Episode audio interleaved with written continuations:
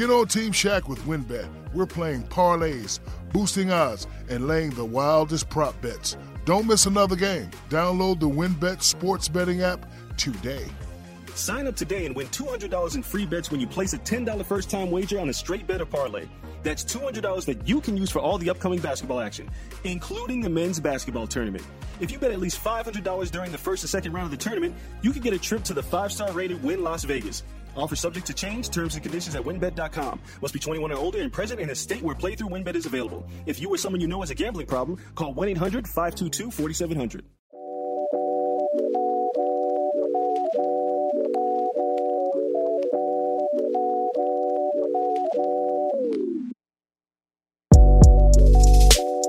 What's up, everyone? Welcome to episode number 27 of the That's So Mets podcast. We are deep in the offseason right now. A lot of players coming off the board, a lot of trades have gone down. Even the money is starting to dwindle in terms of that cushion uh, between the luxury tax. So, a lot to talk about today because as everybody awaits the New York Mets' next big move, it seems like the Trevor Bauer rumors have really, really picked up again, which has kind of surprised a lot of people. I know uh, Joe and I on the show constantly say we don't expect the Mets to go over that luxury tax threshold this year.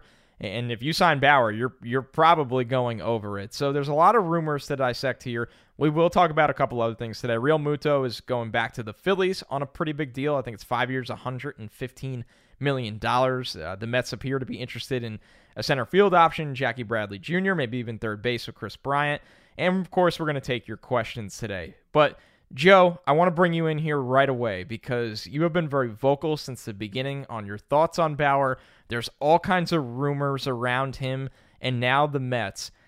And just what have your thoughts been the last couple of days? Are you buying this stuff?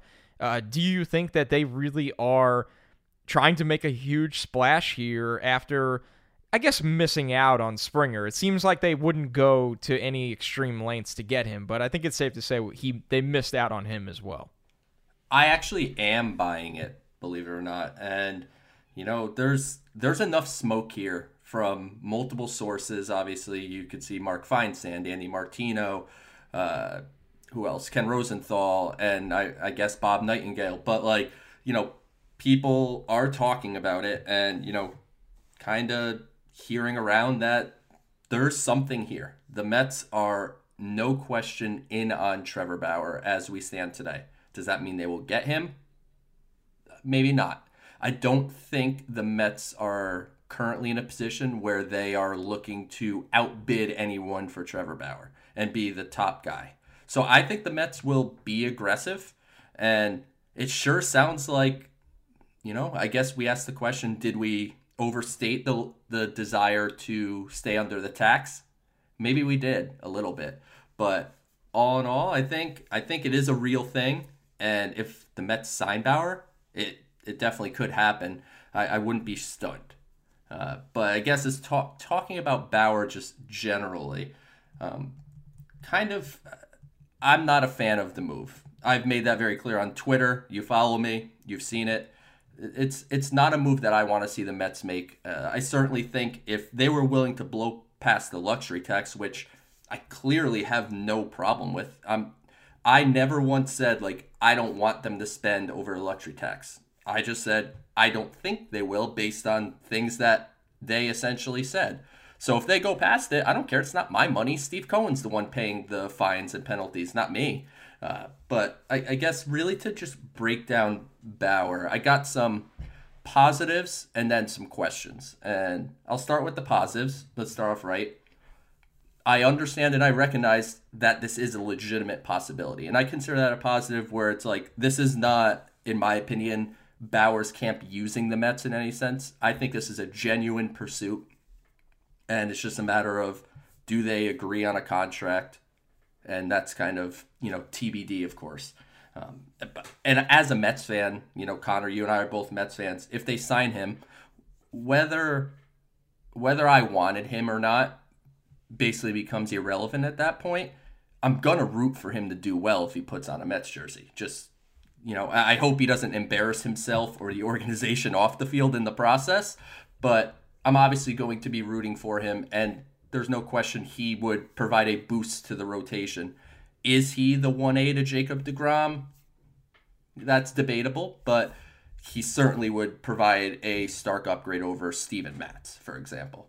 Uh, and it's clear that something did change with Bauer in 2017, really, is when you saw his strikeouts per nine jump from eight to the double digits, and that's been sustained since. So he obviously made a change in regards to you know spin rate and some other things that he does that led to higher strikeout numbers. So there's no question that Trevor Bauer has evolved. That's no question a factor. I just wonder, you know, is is he going to be the frontline guy going forward? And you know, now we can go into the the questions here. So, admittedly, it is not the same thing as what Jared Porter did. So, please don't mistake me as saying I'm comparing the situations. But after what happened with Trevor Bow, uh, with Jared Porter, can you really afford to take that character risk with Trevor Bauer? He does have a history of bullying or harassing, you know, women on Twitter and he has a history of making, let's call them, problematic statements online. Certainly, he's made a, a couple things about Native Americans, not racist per se, but certainly problematic. Um, but that should be an issue regardless. It should be even more of an issue that they're vetting now after Porter. Uh, he's been open about the fact that he wants to pitch every fourth day that is something that he feels strong about and he put in his youtube video that that's something that he considers very important to for his you know next destination. How are you going to work out pitching trevor bauer every fourth day when noah syndergaard comes back? Who are you telling that you're skipping in the rotation on a fairly regular basis to kind of meet bauer's desires? Are you telling DeGrom that you're skipping him? Carrasco? Stroman? Syndergaard? You could skip Syndergaard from time to time, I guess, because he's coming off Tommy John, but it drastically changes how the Mets would operate if they were to sign him and you know meet kind of what his demands. You know, he's being public about it, so you have to assume he's serious about it. But then on the field, you know, like I said, I think things have changed with him. And I can't rule out the possibility that Trevor Bauer will be a frontline pitcher for the foreseeable future there's also a very real possibility that he's not. And, you know, a lot of people say to ignore the history, he changed. And, you know, people are just very selective, you, certainly when they're trying to make their points. And, you know, I have people in my mentions that say basically forget everything before 2018 and 2019 he dealt with a bit of an ankle issue so that could be why he was bad there so basically just rule out anything bad and only focus on the good. And the reality is, you know, he's he's had an ERA over 4 every season of his career except for 2018 2018 and the shortened 2020. So how many excuses are we going to make for this guy? You know, like I said, I'm acknowledging his upside. I'm acknowledging what he could potentially do. But if I'm about to dole out 30, 35, 37 million dollars a year to a guy, I need to it needs to be so painfully obvious that this guy is worth this money. We shouldn't be having a debate about him on field or off field. This is this is different money. You know, George Springer, the Mets were willing to offer him $20 million a year and they got outbid by the Blue Jays at 25. You're talking about offering Trevor Bauer $15 million a year more than you offer George Springer. And, you know, the term might be shorter and all that stuff. I, I get all that. But uh, it seems like this is a massive risk. And, you know, maybe Steve Cohen's feeling, feeling risky and, you know, re- ready to go for it. But to me, I just think the risk is too high. And I don't know, will he combust in New York City? I mean, if he goes and gives up six runs in a couple starts in a row, and the New York Post starts writing bad things about him, and people on Twitter start getting after him, how's he going to react? I, I just have too I just have too many concerns to say like I'm going to back this signing, but if they do it, I have no choice but to hope he does well and hope they made the right decision. But it's just, it's just a lot of questions to make this level of an investment in my eyes. I think it's all fair. I, I think what you said is all fair. It's not, you know, and there's a reason he's not going to get nine years. It's not Gerrit Cole, right? Where you're looking at it and going, okay, we've seen a track record here that we feel comfortable going to a place that you, you just don't really see, especially in baseball, quite often. And I think obviously, you know, part of it is that Cole was a year younger on the market. I think that obviously helps, but I think also, I mean, he was really coming off of two tremendous back-to-back seasons, and before that has had others. And I think that different type of people, right now, I, have a lot of thoughts here, both good and bad. If they do this, if he can even come close to replica- replicating the 11 starts he made in 2020. I'm not expecting a Cy Young season. I'm not expecting a sub 2 ERA. He was at 173 with an absurd 12.3 strikeouts over 9. I mean, the, the numbers are insane. Oh, Bauer earned the Cy Young this year. Like, there's no question he was the best pitcher in the National League. So I'm taking nothing away. It's just, you know, obviously sample size, but I'll yeah. let you continue. Well, he pitched against a lot of bad teams. I will say that. He did. I mean, it's just call it what it is. He pitched against a lot of bad teams. A couple starts against the Pirates. And that's baseball, right? You're going to pitch against those bad teams. I, I, don't, it's not like I think he just beat up on bad teams. I'm just stating what happened. I'm not expecting him to replicate that, but if you get him sub three ERA, uh, then you truly have a number two behind DeGrom. And here's my take on the whole situation.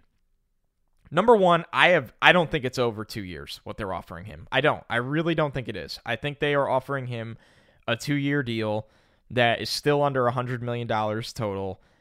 I, I would say they're probably offering him a two year, sixty eight million dollar deal. And, and sure, I'm guessing that the total value but I don't think they're looking to get into the five year, four year range with Trevor Bauer. I just don't think they're doing that. Number one, if anybody signs Trevor Bauer to a four or five year deal, I don't think he'll finish the deal out wherever he is. I think he'll get. I think he'll just burn out of places. He kind of has that. And there's so many examples. The most recent one that came to my mind, which is so random, is Jim Harbaugh. Feel like he was so successful with the Niners in such a short span of time, and then just burned everyone out and left and that's why he he is at the college level where you, your players are there for three to five years, and and that's that. He's just somebody that just burns people out, and I, I think that I mean there's a reason why somebody that good was was traded when he was, and so I think that I like the. Here's what I like. I like the idea of signing somebody you believe has figured it out as a frontline starter, right? At if you're the Mets doing this, you your scouting department and and your personnel people at top, obviously Sandy the most important, think that he is at a minimum a number 2 starter, which is a huge would be a huge get for the New York Mets. A huge get for the New York Mets. Number 2, you're trying to sign him on a deal that is in this DeGrom window where you have the best pitcher in baseball right now and and who knows how much longer he can be that where you you want to find DeGrom that, you know, the Robin to the Batman scenario. You're doing it on a window that while yes, the money will be very very high, whatever the annual average is, I don't think the Mets are giving him the term that he wants where I'm not going to call it risk-free because that's not right and that's not fair. But if this is a 1 or a 2 year deal, the risk is mitigated significantly. It really really is because that money just comes off the book. If it doesn't work, you're like, all right, well, the money's off the books next year or year after. And if it does work, you're going, okay, we, we got one or two great years out of Trevor Bauer, and now we think Matt Allan's ready, or we'll look to the market somewhere else, or or Syndergaard is healthy and under contract, and we're gonna figure it out. So those are the things that that makes sense to me. And like you said, Joe, I'm a Mets fan. I will root for this. I'm not I'm just not going to jump off the ship. We've said it from the beginning. Bauer was not on our list of, hey, like we wanted Lindor, wanted Springer, wanted Realmuto or McCann, you know, get catching help, all those things. Wanted Stroman back. With Bauer, I, I think he's the risk of all risk of this free agent market where Uh, you know, there's there's on-field risk, there's off-field risk. Personally, as somebody that covers and and grew up a New York Jets fan, what I saw with Jamal Adams, I get some of those feelings with Trevor Bauer. It's not the same level, but man, I saw a dude that could not handle New York, could not handle any kind of losing, could not take any of the blame, and just burned everything down and got out of town. And there are some personality traits with Bauer and Jamal Adams that are pretty similar. They are guys that this stuff doesn't really bother me, but they are definitely guys that want to be the center of attention. That in a lot of moments think they're bigger than the team. Throwing the ball over the center field fence when your manager comes to get you, that you think you're bigger than the team. You're bigger than the manager. I know I sound like an old get off my lawn kind of man here, and I'm not that. If you listen to any of my other stuff, I'm the furthest thing from it. But I I I really do think Bauer is a bit of an eccentric character that I I love the Mets clubhouse, and I don't know if you need to throw a stick of dynamite in the middle of it. I hope I'm wrong if they sign him. But if I was the guy at the top, I guess I would take the safe way out and I, would go try to get Jackie Bradley at center, uh, add a bullpen arm, keep some wiggle room for the trade deadline to make a move, and and just not. I guess I'd say play roulette right now. I don't know. Maybe I'm missing something. I just think Bauer is such a roll of the dice, man. Where if he was getting a one year, $35 million deal or a two year, $40 million deal, it's different. But I think there are mega bucks at stake here.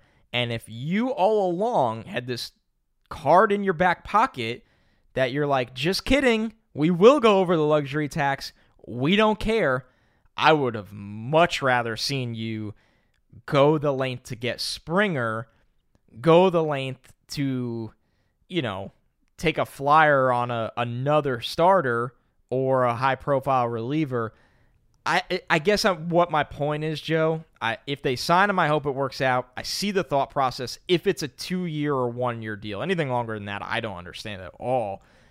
But I just think that I, out of all the risk you could have taken, this wouldn't have been mine. I'll say that, and we'll see what happens. Yeah, it, wouldn't be mine, and I agree with basically everything you said there. It's it is a, a huge risk to throw him into this clubhouse that, by all accounts, seems like it's littered with great dudes that are team first, not, you know, personally driven. Just everyone seemingly wants to win. And, you know, even Marcus Stroman speaks of, you know, everyone on the rotation. When people talk about the rotation, he finds your tweets and, you know, he'll say, don't forget about David Peterson and, you know, don't forget about Matz. You know, this is a good group of guys. And, by all accounts, what I will say in Bauer's defense is you don't see many former teammates coming out and speaking against him. So it, it's a possibility, I guess, that he's a little, you know, misinterpreted. Maybe we don't quite get him. Uh, and his eccentric personality is not so much of a big deal if he was consistently performing at an elite level. So you know this from football. I've seen it with my Cowboys signing guys, and you know certainly you see it in baseball too, where it's like people will take character risks if they know for a fact what they're getting from you at an elite level on the field.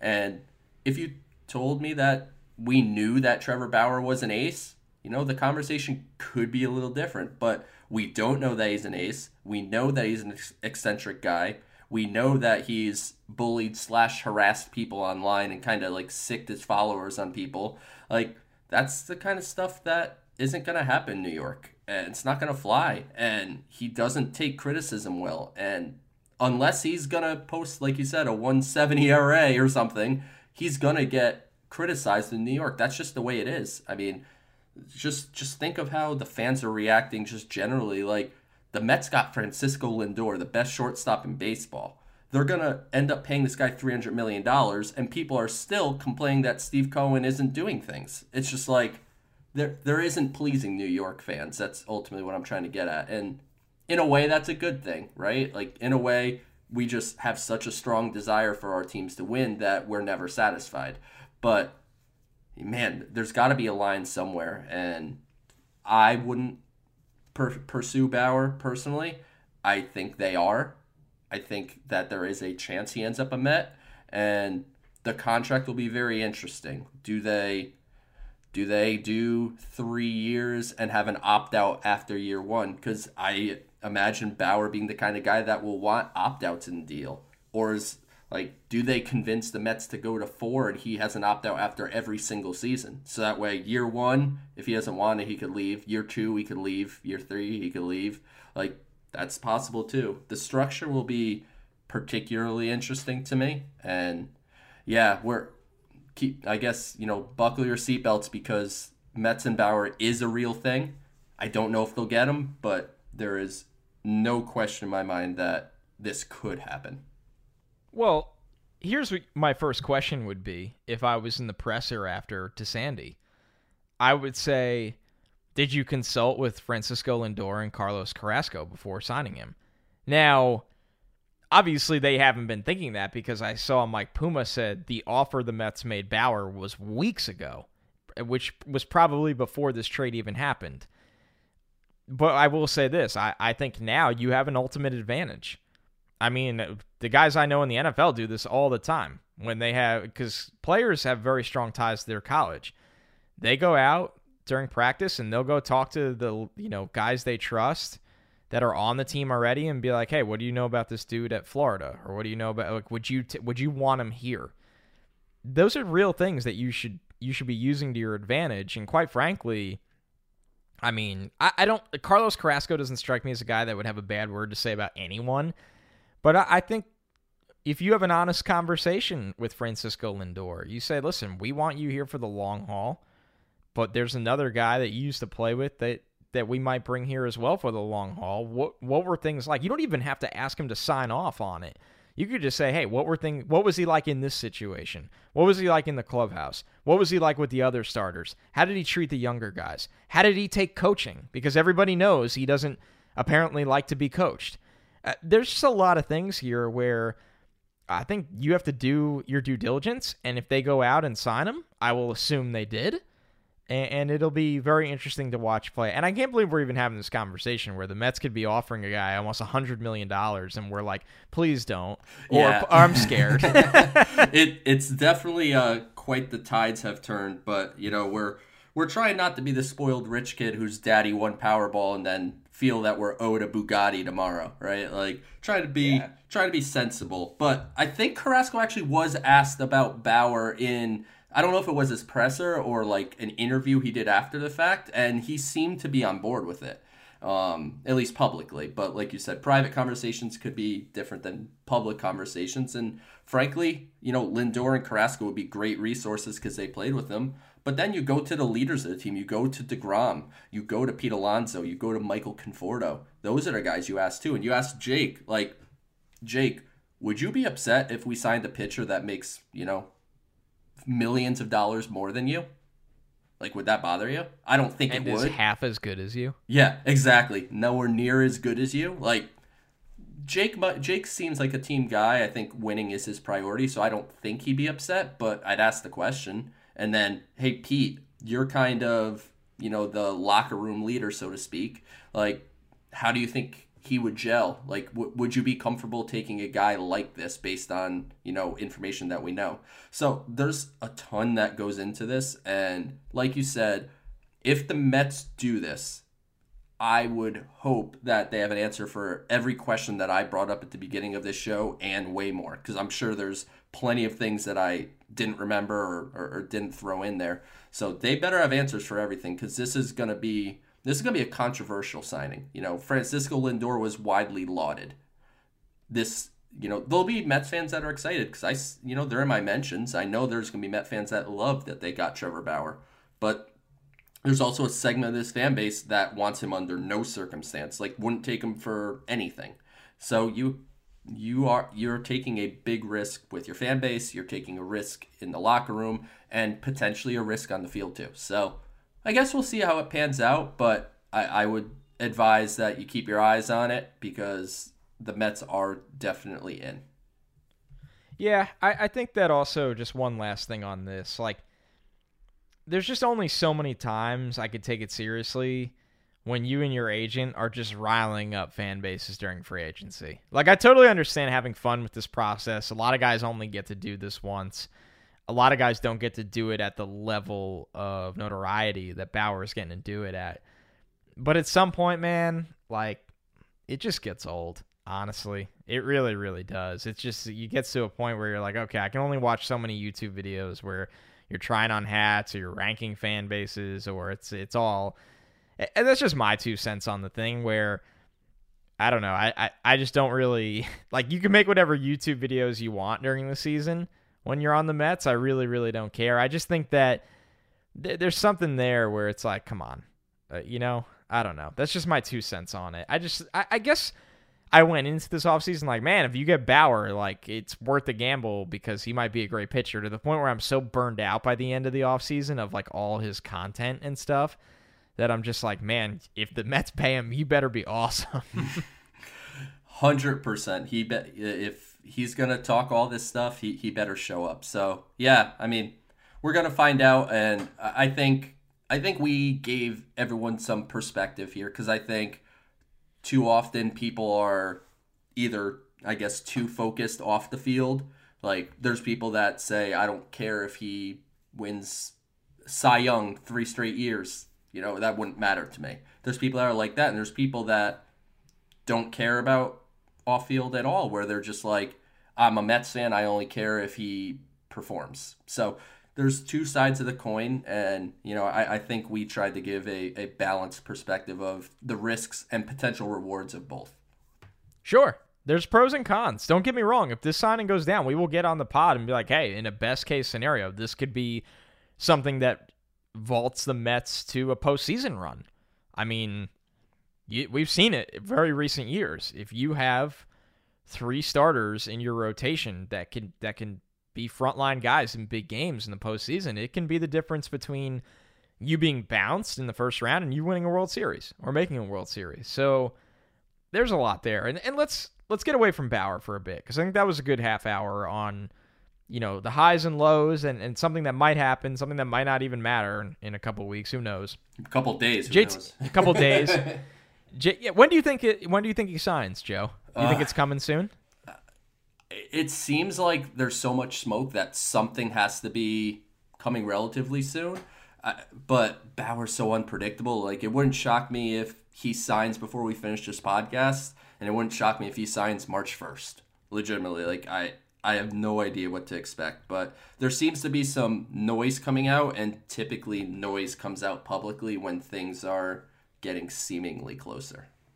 Yeah, I thought it was interesting that you know there was a report from USA Today that was like, "Hey, the the Mets are have offered him a contract that would make him the highest paid player in baseball," and then you have a lot of very obvious Mets, you know, based reporters or guys with Mets sources saying that's not true and then you have another reporter, you know, Puma came out and was like, the Mets did offer Bauer, but it was weeks ago.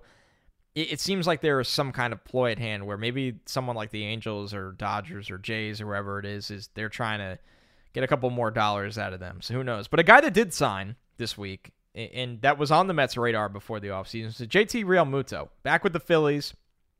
Pretty big contract. I think it was he's kind of right in the middle, right? If you're if you're a fan uh, that wanted him, you were saying, "Hey, he's a 30 year old catcher. Can we get him on a four year deal?"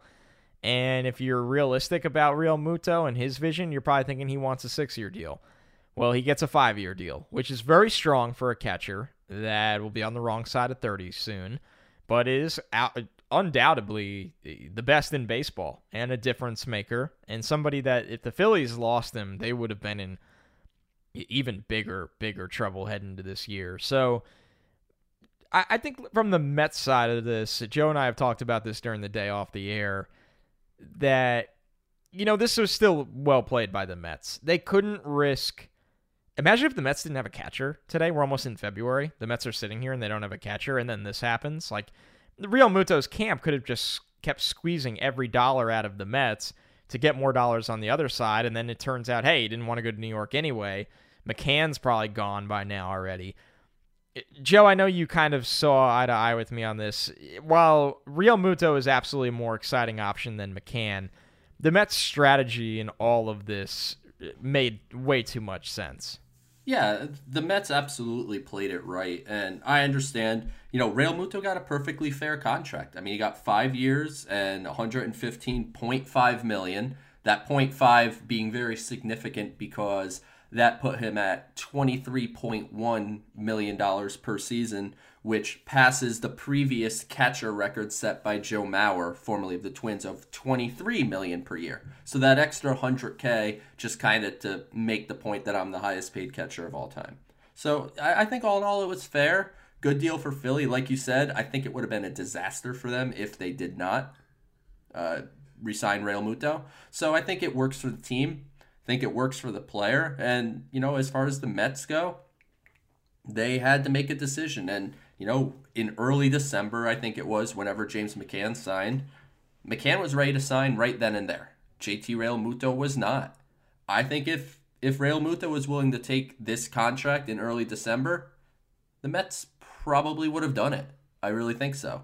And he wasn't ready to play, and McCann was, so they made the move because, like you said, if they passed on McCann and said we're going to wait out Realmuto and see if we could get him at you know a value that makes sense and that's the guy we want, then McCann would have went to the Angels or, or some other team, and then we'd be sitting here today, and Realmuto would have had the Mets bent over a barrel to basically say, if you want me to come to New York, it's going to be six years at twenty five million a year or whatever or whatever he could have thought. Like the Mets would have been forced to essentially give him whatever it is that he wanted and they weren't ready to play that game, and I, I don't blame them. And so to me, it worked out for everyone, and I'm just glad Realmuto didn't go to the Braves. That was certainly a rumor, and the Braves. I mean, the Braves are the Mets' probably biggest competition where we stand today in the division. And imagine if they added Realmuto to that fold. That would that could have been like a backbreaker. So I think Realmuto went to the Phillies, who are going to be probably a solid team, but I don't think they're really on the Braves or Mets tier right now. So, yeah, all in all, good for JT, good for the Phillies, and I still think the Mets did the right thing. Yeah, you just couldn't couldn't afford, you know, in a year where there's not a lot of catching options on the market, and there clearly is not many on the trade market as well. I agree with you. I think if Realmuto came out and said, "Hey, this is my number," from the beginning, the Mets would have been like, okay, sure. I, am sure his camp was surprised when the Mets got the McCann deal done that quickly and they were just out right away because this is a really good contract for him. But he, he there was thoughts he could have got 125, 130, 140, maybe squeeze it to six years. I mean, that's how talented and how good this guy is. So it, it all really comes down to strategy. And I think the question now for the Mets, and we kind of do this on every show, but now that we're getting to towards the end of the offseason, is where do they go from here, right? You're hearing the Bauer stuff, and I, am still skeptical of that. We'll see. You, we know Realmuto is is off the market to the Phillies, which probably takes them out of making a lot more moves. Brad Hand went to the Nationals, and as they always do, they deferred the money over the next couple of years because the Nationals never pay anyone all their money up front. Um, so, you know, there's rumors around the Mets possibly still looking in on Jackie Bradley Jr., which would make, give them a starting center fielder with phenomenal defense, and he's coming off of a good offensive season, uh, his best offensive season of his career. You know, there's there's obviously you know some bench options out there. Kris Bryant's name, kind of surprised we haven't seen any movement there. Not Mets related, just in general. Where, what are you thinking right now, Joe? How did the Mets round out what was uh, so far a pretty exciting and successful offseason? This DH thing really complicates things. I mean, I can't believe it's still going on. It's crazy. And uh, at this point, it's, you know, posturing now by MLB and trying to use the public. I, I, still I still will maintain I think there will be a DH in 2021. And I think you see some teams kind of operating in that light. I mean, the Mets signing Jose Martinez, who doesn't really have a position but can rake.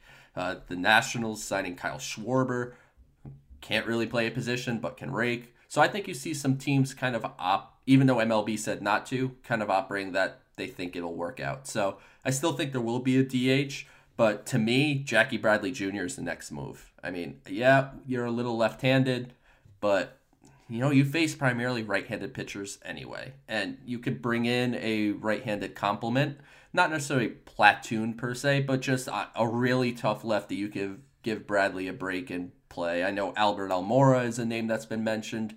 I don't think he's particularly good, but if you tell me he's the fourth outfielder, I could stomach it. Uh, Kris Bryant propping up, popping up is interesting. You know, we know Sandy Alderson, not really much of a fan of JD Davis. He kind of made that clear, talking about he's the third baseman for now. So I think Bryant is, and maybe if they miss on Trevor Bauer, they go, all right, we we're willing to go over to tax. I mean, if they're willing to sign Bauer, then they're willing to go over to tax. Maybe they say, all right, let's see if we could swing Kris Bryant, send a little money back their way, whether that's a Familia, a Betances, or something, Steven Matz, or whatever, you know, and bring Kris Bryant in for, call it 10 to 15 million dollars, and then sign Bradley. You, you know, you still need, you know, another pitching arm or two, but it puts you over the tax, but doesn't put you very far over the tax. And what I think might be interesting, and I think the Bauer conversation really starts this, is the Mets are clearly not done at starting pitcher. And I don't think it's only a Trevor Bauer thing. Jon Heyman said after Garrett Richards signed with the Red Sox that the Mets were in on Garrett Richards until the very end, and no one talked about that. No one knew. So I think the Mets are seriously monitoring the, you know, back end of rotation type arms. You know, are they in on a James Paxton? Are they in on a Taijuan Walker? You know, they might be in on those kind of guys with the intention of flipping Matz somewhere else or moving Matz to the pen and putting Joey Lucchesi in AAA as further depth. So I don't think they're done at starting pitching, whether that's Bauer or maybe someone, you know, just a little lower down on the totem pole. I hope that they do what is necessary to lock in Jackie Bradley Jr. You know, that that's what's going to make a big difference for this team. They can hit. They can afford if Jackie Bradley is a so-so hitter that just gives you a home run here and there, steals a few bags. You know, he, he's not incompetent at the plate. He's just inconsistent. But you add his glove to Lindor's glove, putting Nimmo in left field, that's improving left field to be an above average position. And then if James McCann is better than Wilson Ramos. So we'll see we'll see how good James McCann really is behind the plate. The sample size, you know, begs some questions, but the defense of this team would be drastically improved. The pitching of this team, even if they don't add any more, is improved from 2020 because you had uh, Stroman opt out. Uh, you didn't have someone like Carrasco. Syndergaard's going to be back this year, and he missed all of last year, so your pitching will be improved and your offense still can hit. So the Mets the Mets can be a serious competitor without a Trevor Bauer or even a Kris Bryant. But yeah, I don't think they're done and you know, we're we're getting close here to spring training maybe, you know, may or may not get delayed, we'll see. Uh, but if it doesn't, we're a couple weeks away. So the Mets got some stuff to do and not a ton of time to do it. Well, I think what's kind of funny in a sense is it's we really haven't and people haven't in general. I saw MLB Network did do a really good feature on it, but Francisco Lindor alone is such a difference maker defensively for this team. Like with you know Giménez was good, Rosario really had his struggles in the field, but Lindor, how great he is defensively alone right now makes things so much more exciting. I think having Guillorme be your utility glove off the bench is is really good. Where you know it's it's easy for me to get behind signing Jackie Bradley Jr. and living with his streaky hitting, you know, sometimes non-existent, uh, and being a he's a left-handed bat, isn't he? Which is not what the Mets are trying to get right now, but still, he's so good defensively that you're like, wow, the Mets have a super plus defender at short, a super plus defender at center. Nimmo is much better in the corner. Like it, if there's a DH, Dom is a way better glove at first base than Pete.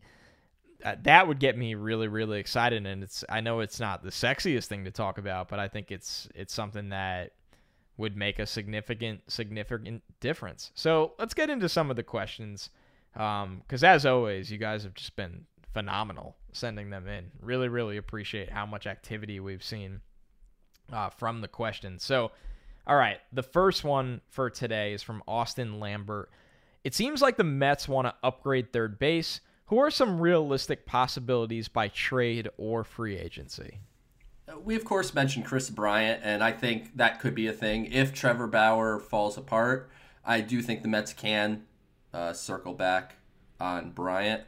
You could look at guys like I've mentioned Marcus Semien on the show in, in the past, who seemingly it sounds I forgot like about him. Yeah, it sounds like he prefers to play shortstop, but he may have you know an open mind to playing third. A guy like Tommy La Stella could be available, who who is a free agent and is a local guy, and an even interesting idea that I've seen people talk about on Twitter a bit, and I've done a little digging on it, and I shrugged my shoulders and go, yeah, it actually makes some sense. How about Jeff McNeil as a third baseman? And then second base is open. How about you sign a Kolten Wong to a one year deal? Want to talk about improving defense? The Mets would have the best up the middle defense in baseball. If they added Kolten Wong, Jackie Bradley in center, and then you have, you know, Lindor, obviously. That is, you know, elite second base defense, elite shortstop defense, elite center field defense. And it's funny, I had someone bust my chops. I guess I used the word elite a lot, and sorry, but that would be elite. So screw it. Um, but yeah, those those are a couple options, and I think the Kolten Wong one is, is one to one to simmer on. What about Justin Turner? I mean, maybe uh, he he he obviously fits. He's a right-handed bat. He could play third base. He's a little long in the tooth. I don't. He wants potentially four years. Pass. Uh, yeah, he's thirty six. Yeah, I think I'm out on Justin Turner, and frankly, I know things with him in the Mets didn't end so great. Granted, different people in charge, different things now, so that could be water under the bridge. But sometimes people don't forget grudges, I guess. You know what's insane, Joe? Because I have the free agency tracker pulled up. CBS Sports does a really good, uh, a really good one. 14 of their top 25 free agents in baseball are unsigned right now. 14. And it's almost February. Insane. That's insane. Insane. And, you know, that leads me to believe that you're going to see some steals here. And that's why, and Sandy even said it at one of the pressers recently, where it's like, we don't want to wait until the end to do everything, but we want to save some room t- for the end because there's going to be people that wait out a market thinking that something's going to come to them and then it just doesn't and they have a choice of having a job or not having a job and that's unfortunately like it's crappy and I always side with players over team but if you're running a team that's not the worst strategy is wait it out and there's going to be people that fall through the cracks that are quality players that it's like hey this is what we could give you and it gives you a job. What do you think? Yeah it's that's just jarring honestly, to look at that and see that much talent out there that doesn't really cost you anything besides money. And of course, you could lose a draft pick if you get a, a really super premium guy. But, I think I think Bauer's the only qualifying offer guy left. Right? I think. Yeah, he's the last one. Yeah. So, God, that is there's a lot of talent out there for everybody that thinks the offseason is over. I mean, Marcell Ozuna is still out there. I know he's mostly he need, a DH. Dude, he need he need if there's someone if there's someone that needs the DH to be universal, it's Marcell Ozuna. Because Nelson Cruz, I think, really wants to go back to the Twins, but he wants the other teams to bump up his price for the Twins. I think he wants to stay there. But Marcell Ozuna, like, he needs it because he he can't play the outfield. He Can't field anymore. Yeah. He cannot field. All right, the next one from One Shining Mets always sends us really good stuff. Would you rather the Mets trade for Cain or Hader? Cain slash Hader, maybe a package deal and stick with JD at third, or trade for Suarez and Gray and stick with Nimmo in center? That's a great question. Very fun one. I'm going to pick the Cain and Hader side, uh, just because I value up the middle defense over third base defense. I I'm more willing to tolerate what JD gives me at third base than what Brandon Nimmo gives me in center. And Lorenzo Cain, guy, he's an older guy, of course. He's in his mid 30s now, and he's got this year and next year left, but and he basically opted out this this past season. I think he played two or three games or something, and then and then opted out. So he basically didn't play. And but before that, you know, in 2019, Lorenzo Cain was the best defensive center fielder in baseball. So, I mean, uh, it's possible that he falls off a cliff athletically and his defense regressed overnight, but you know, so there's a risk there that you're grabbing a guy that's long in the tooth and now all of a sudden he's not a center fielder either and then you just wasted assets and money. And then Josh Hader obviously has his own off the field stuff. I mean, I don't know how many risks we want to take there, but obviously one of the most dominant relievers in baseball. So I take that that side, and you know we've talked up Suarez and Gray. I love love those guys. If the Mets got them, I'd be ecstatic. But I, I can't do up the middle defense bad, and that's you know that's old and new school, right? Up the middle defense is where where you win. So I'll take my chances about JD at third versus Nimmo in center. I'm shockingly going to go with the opposite answer than you. I do agree it it's going to be tough to go into the season with Nimmo as the center fielder. It's just hard. I don't do you go get Marisnick as your fourth outfielder and, and really put him in the lineup some days where you need extra defense out there and, and just take the hit in the lineup because you're so beefed up? I, that's something they would really have to figure out. But I am so intrigued by Suarez at third, the pop he brings to an already really strong lineup, and adding the depth of Gray in the rotation. I mean, if you look at this rotate, you add him in that rotation, you can now afford an injury. You can afford not banking a lot on Syndergaard's return. There's a lot you could do there where that trade package excites me more I'm scared of trading again for a reliever. I, really am. And I don't I, like Cain. I hope the Mets do call and, and show interest in him.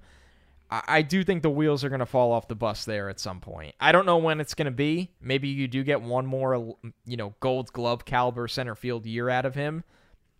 But man, I don't know if you can make the money work. But if if I can write my dream finish of the offseason, it would be to sign Jackie Bradley Jr. and make the Suarez and Gray trade. I don't know how you do. I guess you send back like a really elite prospect and need them to take Familia's money. I don't really know how you do it, but that's that's such a cop out answer to this question, but that's my dream scenario. Hey, it's it's about time. I'm honest. Dis- it's about time we disagree. I feel like I we always know. agree. yeah, things. I feel like we just we agree a lot, which maybe isn't the best recipe for podcasting. um, but no, oh, I, we I, got I, a baseball yeah. season to cover. Don't yeah. worry. There's oh, gonna yeah. be because oh, we'll yeah, we'll they're going to bring Diaz in, and he's going to give up a game, and no, I'm going to freak out, and you're no, going to calm me down. No, he's not. No, he's not. Yeah. He's not so we're get out of here. We're going to get there. We're going to get there. I'll tell you that right now. The next one from from James Costanzo. That was a great question. Those are legitimate trade packages. But this one from James Costanzo. Uh, speaking of Lastings Milledge, Joe posted a Lastings Milledge pic of him high fiving the fans on, on, the That's So Mets Twitter account, which you all should follow.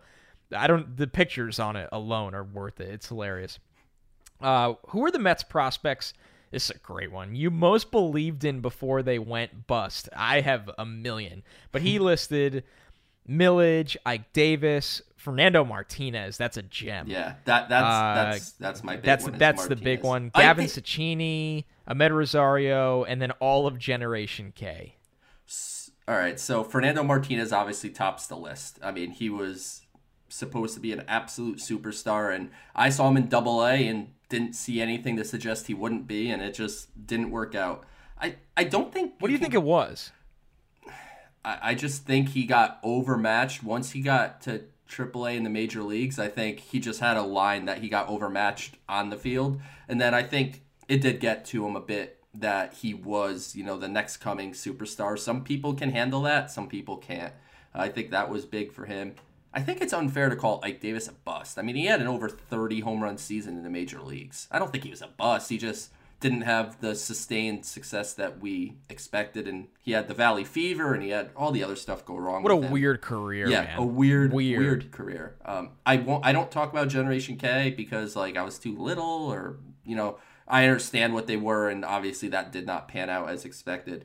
But one that I'm gonna mention that Michael, I think if you really followed the Mets draft and prospects as long as I have, you know, you'll remember Reese Havens.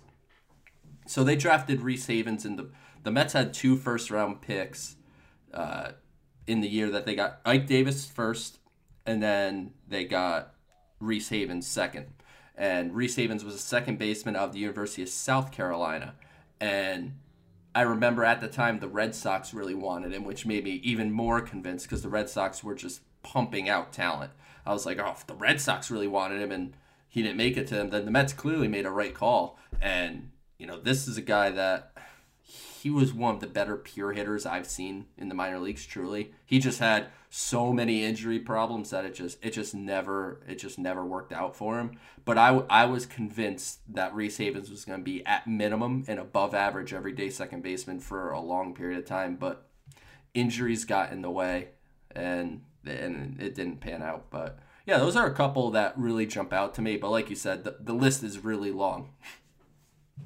Yeah, it is. I, I mean, Fernando Martinez is the one that I remember. Like, I'm looking at it. So when the hype really started with him, I mean, you had him in Double A in 2007, and I would say that's when, you know, I was I was young. I was in in high school, but I I remember like hearing the name, right? And that's when, you know, I don't know, like message boards were big and like communities, like Mets fans talked about him as like this untouchable trade piece. Uh, correct me if I'm wrong, Joe. Uh, yes, wasn't the big win in the Santana deal is that he wasn't in it?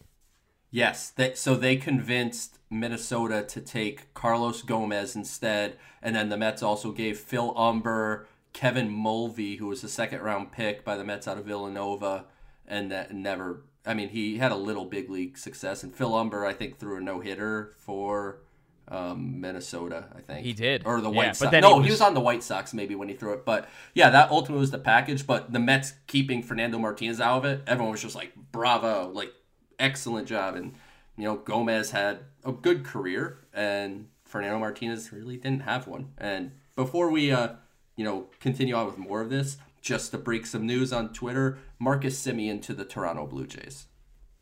Per okay. John per Jon Heyman. So the Blue Jays don't stop but yeah. now that now that begs the question: if Semien's going to the Blue Jays, Buster Olney said the other day, according to executives or informed opinion or whatever, guesses Kris Bryant goes to the Mets or the Blue Jays. Maybe you scratch that second team off now. Yeah, I'm curious to see the money there on that deal. Man, they they're a little crowded, aren't they? The Blue they, Jays. They are a little crowded in the infield. They have obviously Bichette, Biggio, where is Vlad Guerrero going to play? He lost 30 pounds. So Nowhere. He, he well, he, he actually has like the hands for third base. He just got really fat. And now he lost supposedly 30, 35 pounds. So now he really wants to play it. But you could also put him at first base. So, I mean, they, they have some level of flexibility. But yeah, inter- interesting fit. And oh, money too. Wow. Talk about being able to be on Twitter and podcasting at the same time. it's a beautiful per, thing. Per Jeff Passan, infielder Marcus Semien is in agreement with the Blue Jays on a one-year, eighteen million dollar deal. So he went for the um the one the year big number, big, the big, no term. Yep. Ah, man, I out of all the free agents, I that one surprises me. I thought he would have been like, you know what, I'm just gonna take what I can get on the longest term possible. Yeah, but on, on, and on average, that's what people do, right? It's just like, look, I'm gonna guarantee myself the most money over the longest period of time and lock myself in. But there's people that take the one year with the money, and apparently, kind of hilarious, I guess, is former Met legend Carlos Baerga broke this on his Instagram. Oh wow! All right. I don't, uh, I, I, don't. I don't know the relation between Carlos Baerga and Marcus Semien, but there you go. We we got to move. So I mentioned Semien earlier. Let's just scratch that. Yeah, I think when you look at it, he's a guy that if free agency for him was one year earlier, he's probably looking at a four-year, eighty million dollar deal, three-year, sixty million dollar deal. I think he's a twenty million dollar per year player over over a three to four year stretch, coming off that season of hitting 33 home runs, batting 285, you know, getting Oh, on base at a was- great clip. I mean, he just had a monster 2019, and, and the shortened season just just killed his value. Yeah, he was top five in MVP voting, so I totally agree, But yeah, anyway, continue on with the uh, prospects.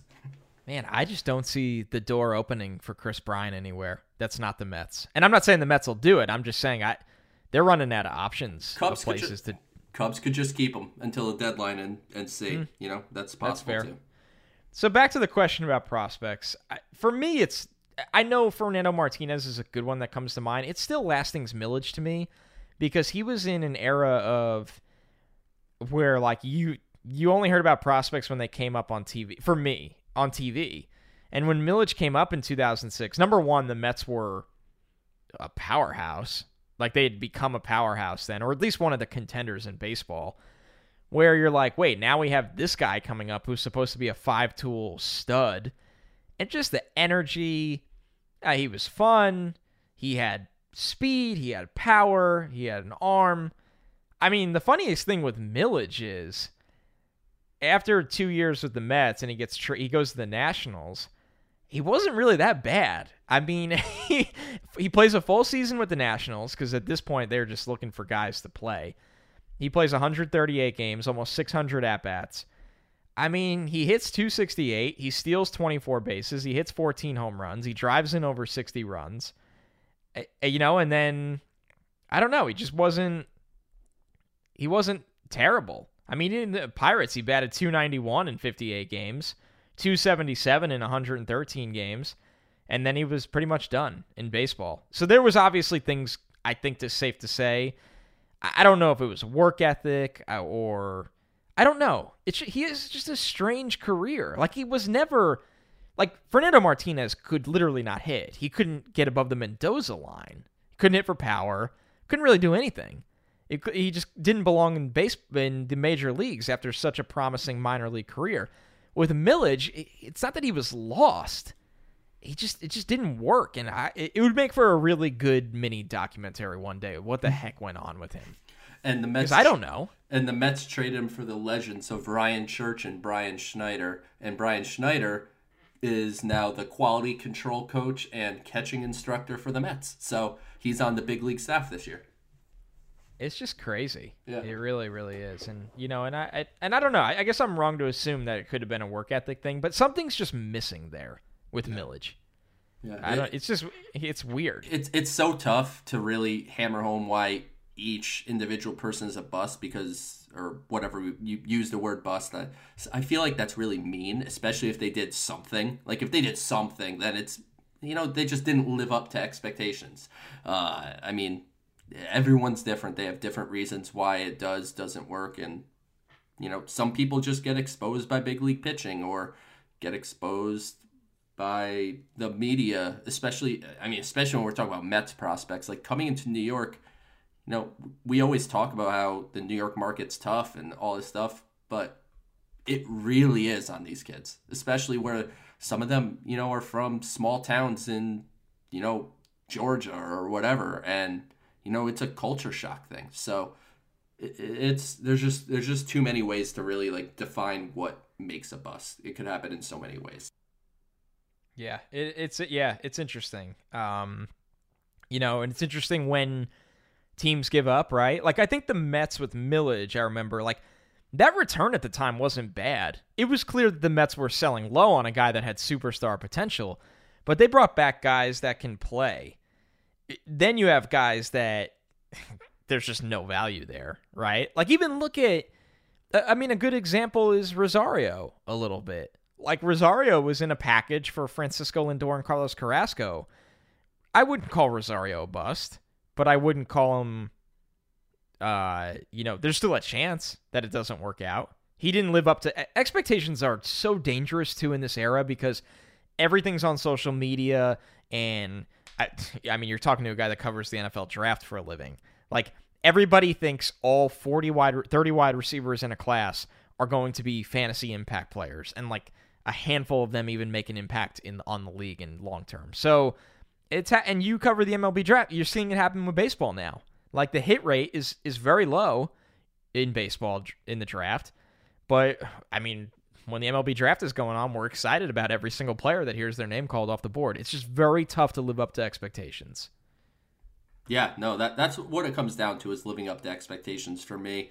Uh, there's like Amed Rosario at one point was ranked the number one prospect in baseball. So like he was ranked as an elite player, and that sets expectations. People now have access to Baseball America, access to Keith Law and the Athletic, access Twitter. Yeah, and then Twitter, like all this stuff, it just it spurs conversation. And you know, you see guys get traded, and people go, "Oh, the Mets gave up their 14th prospect for this guy." It's just like uh, you have no idea who this guy is, like at all. You have no idea. Don't even pretend. Like I've never seen Endy Rodriguez play. I just talk to people that have. It's just yeah, yeah it's just yeah. tough. People just and I understand, and it's great for conversation. And trust me, I appreciate you all reading my articles and listening to my podcast where I talk about it, you know, and and starting that conversation. But it's just yeah, it's um it's very public now. When I first kind of got into covering prospects, like it was super niche that like I did this.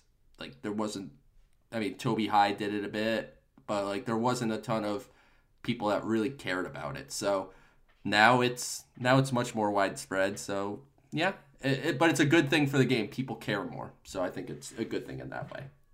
Dude, I can't wait for this when this podcast becomes an MLB draft podcast for a couple weeks. I mean, it's gonna be, it's gonna be awesome. So it's good that it's exciting. But yeah, it does create the side of, man, it's it's tough, especially in New York, to live up to the hype. All right, last question of today's show from Jack S. And this is a question directed right at Joe. He says, Joe, what's your process for evaluating prospects? Do you watch tape? Do you go to minor league games camps? Do you read up on what scouts are saying about the prospects and make a general assessment from there? A little bit of everything. I most certainly watch tape. I think I would be doing a disservice to people who now listen to me and people that read what I say if I just based it solely on what other people think. Um, and you certainly go through this with football. Like if you didn't watch tape and you just listened to your friends, like in, in, the in you know in the industry like you wouldn't really yeah have, what am i offering? Yeah you really wouldn't have your own opinion. So i most certainly watch tape. I definitely go to minor league games uh, a handful a year for sure. Um, the problem is traveling. You know i don't always get down to florida so sometimes there's a year where i don't see you know a, a high level mets prospects. He spent the whole year in florida so that's when I rely on you know friends I've made in the scouting industry and the Mets organization, and you know I watch some tape and then combine opinions of people I trust, and you know that's kind of really how I how I get to my evaluation. And you know there's times you know when I put out my top twenty list, I have people that message me that you know in baseball that think I'm right about some things, wrong about some things, and that's cool. That's that's the whole point of this is to have an opinion, do the research, and then have an opinion. And yeah, I think it's it's really I, do the study myself. I certainly go to games. I speak to players. I speak to coaches. Um, I watch from behind the plate. I sit basically near the scouts because that's the best view. Um, I could sit in a press box and eat cheap hot dogs, but I don't. I'm there for a purpose, so I sit near the scouts and watch from that perspective. And you know, I have to invest in a radar gun because usually I just cheat off somebody else's. But I have to invest in a radar gun so I could do that myself. Um, but yeah, and then I and then I trust my friends uh, in the game. So I think I, I have some well placed scouts throughout baseball, and certainly within the Mets organization that you know if they if they tell me something, I, I certainly listen. So yeah, that's that's kind of how I go about it, and I'm sure everything I just said relates like exactly to what you do in your football studying. Yeah, it, it really does. I think there is value in all of that, right? Watching tape is always the foundation because it's it's how you get to know who these guys are in games. And then going to games, you know, at the amateur level, um, there's a lot you can get from it. I always thought that, you know, seeing games in person can definitely help with certain things, not everything that you, you just get from the tape, but there is a lot of walking out on the field before the game and, and seeing players and body types and uh, how their energy is and how they're built and all those things. And of course, you know what scouts say about guys' mental makeup is something that typically is very hard to get access to unless you have somebody on the inside like that. And I think that goes a long way. So and it's just healthy conversation to kind of go back and forth about players, you know, things that you like, things that you don't like, and or somebody might see it a different way. So all those things apply, and it, it's it's really goes across sports. That's why I've enjoyed being a fan of the MLB draft. I mean, that's how I, you know, I met Joe. I would just bother him on Twitter and be like, "What's the deal with this guy that the Mets might draft?" And it's, you know, it's I enjoy being a fan of it because it's it's like seeing a similar process to what I do full time with football, but also different. There's different layers to it. And I think with baseball, the high school element is just insane to me. Insane to me. Like, you don't know how a guy will grow. You don't know how much stronger he'll get. You don't know how he'll change his personality. Or uh, there's a million different things. Like, it, it, how will they handle? Right? How will they handle going through the minor league system? Like, where a big difference in As a football kid. is all right. The Jets if they don't trade for Deshaun Watson at number two, they're going to take, you know, Zach Wilson or Justin Fields or whatever. And guess what? Justin Fields and Zach Wilson are going to be on the Jets the next day. They're going to be in practice, and then you're going to see them play games in September. In baseball, you draft a guy, and you may see him in a year if you're lucky, but it's more likely to be, you know, two to four years, depending on when they get drafted. And how do they handle that whole process? And signability comes into factor in the MLB draft. Where at, so like if if a guy's not that's how the Mets got Matt Allan right? Matt Allan in the third round I had him as a top ten player on my board. When he fell out of the first I just said well okay guess he's not signable and that's that. He'll just go off to Florida and we'll revisit in a couple years and then the Mets pulled it off so that was great. But signability matters. It's not eh, as much as it sucks I always the theory is is nice to go best player available in baseball. It's just not realistic. Um, you go best player available, that's signable essentially, and sometimes these things are worked out before the draft even starts. I mean, I've heard stories of teams that you know pick tenth and knew who they were taking at number ten like a week before the draft, just because they had a kind of pre-draft deal worked out, and you know that, that kind of stuff happens. Whereas in like football, I mean, the Dallas Cowboys, my team, so I'll talk about them really quick. Like, they drafted CeeDee Lamb because he fell to them. Easy as that. In baseball, sometimes a guy will fall you and you'll be like, I was not prepared for this guy to fall to me, and I don't know if he's going to sign at the number that we need because teams plan the draft out, like financially. So they say, all right, we're looking to spend, you know, X amount in the first round so that way we leave an extra million dollars to spread around in the other rounds. So it really becomes like a, a, a mathematic equation combined with trying to identify the best talent and get them signed. It's it's very complicated, um, and yeah, we're obviously going to cover it plenty. And as we get closer to the draft, which this year is during the All Star break, so it's not till July, so it's a month later. Um, you know, we'll we'll get into everything, and you know, I'll see what I could do about you know, maybe we'll get some draft prospects on the podcast. We'll see if we could get some scouting stuff on here and get some opinions outside of just mine. So it'll be it'll be a fun time, but the draft in MLB is definitely a different beast. Yeah, and they're doing a good job making it a little more mainstream. You know, you've seen it over the years. The coverage has gotten a lot better. I thought this was the first maybe this year or 2 years ago where I watched all of it on TV and I was like, "Wow, this is getting it's not there yet, but you could tell they want to get it closer to the how the NFL draft is or I think it's it's getting more comparative to the NHL draft is phenomenal. Like phenomenal. It's not the NFL draft, but there is still a lot of excitement in the NHL draft and they're trying to at least get it on that level as well. So it's good that it's a booming industry.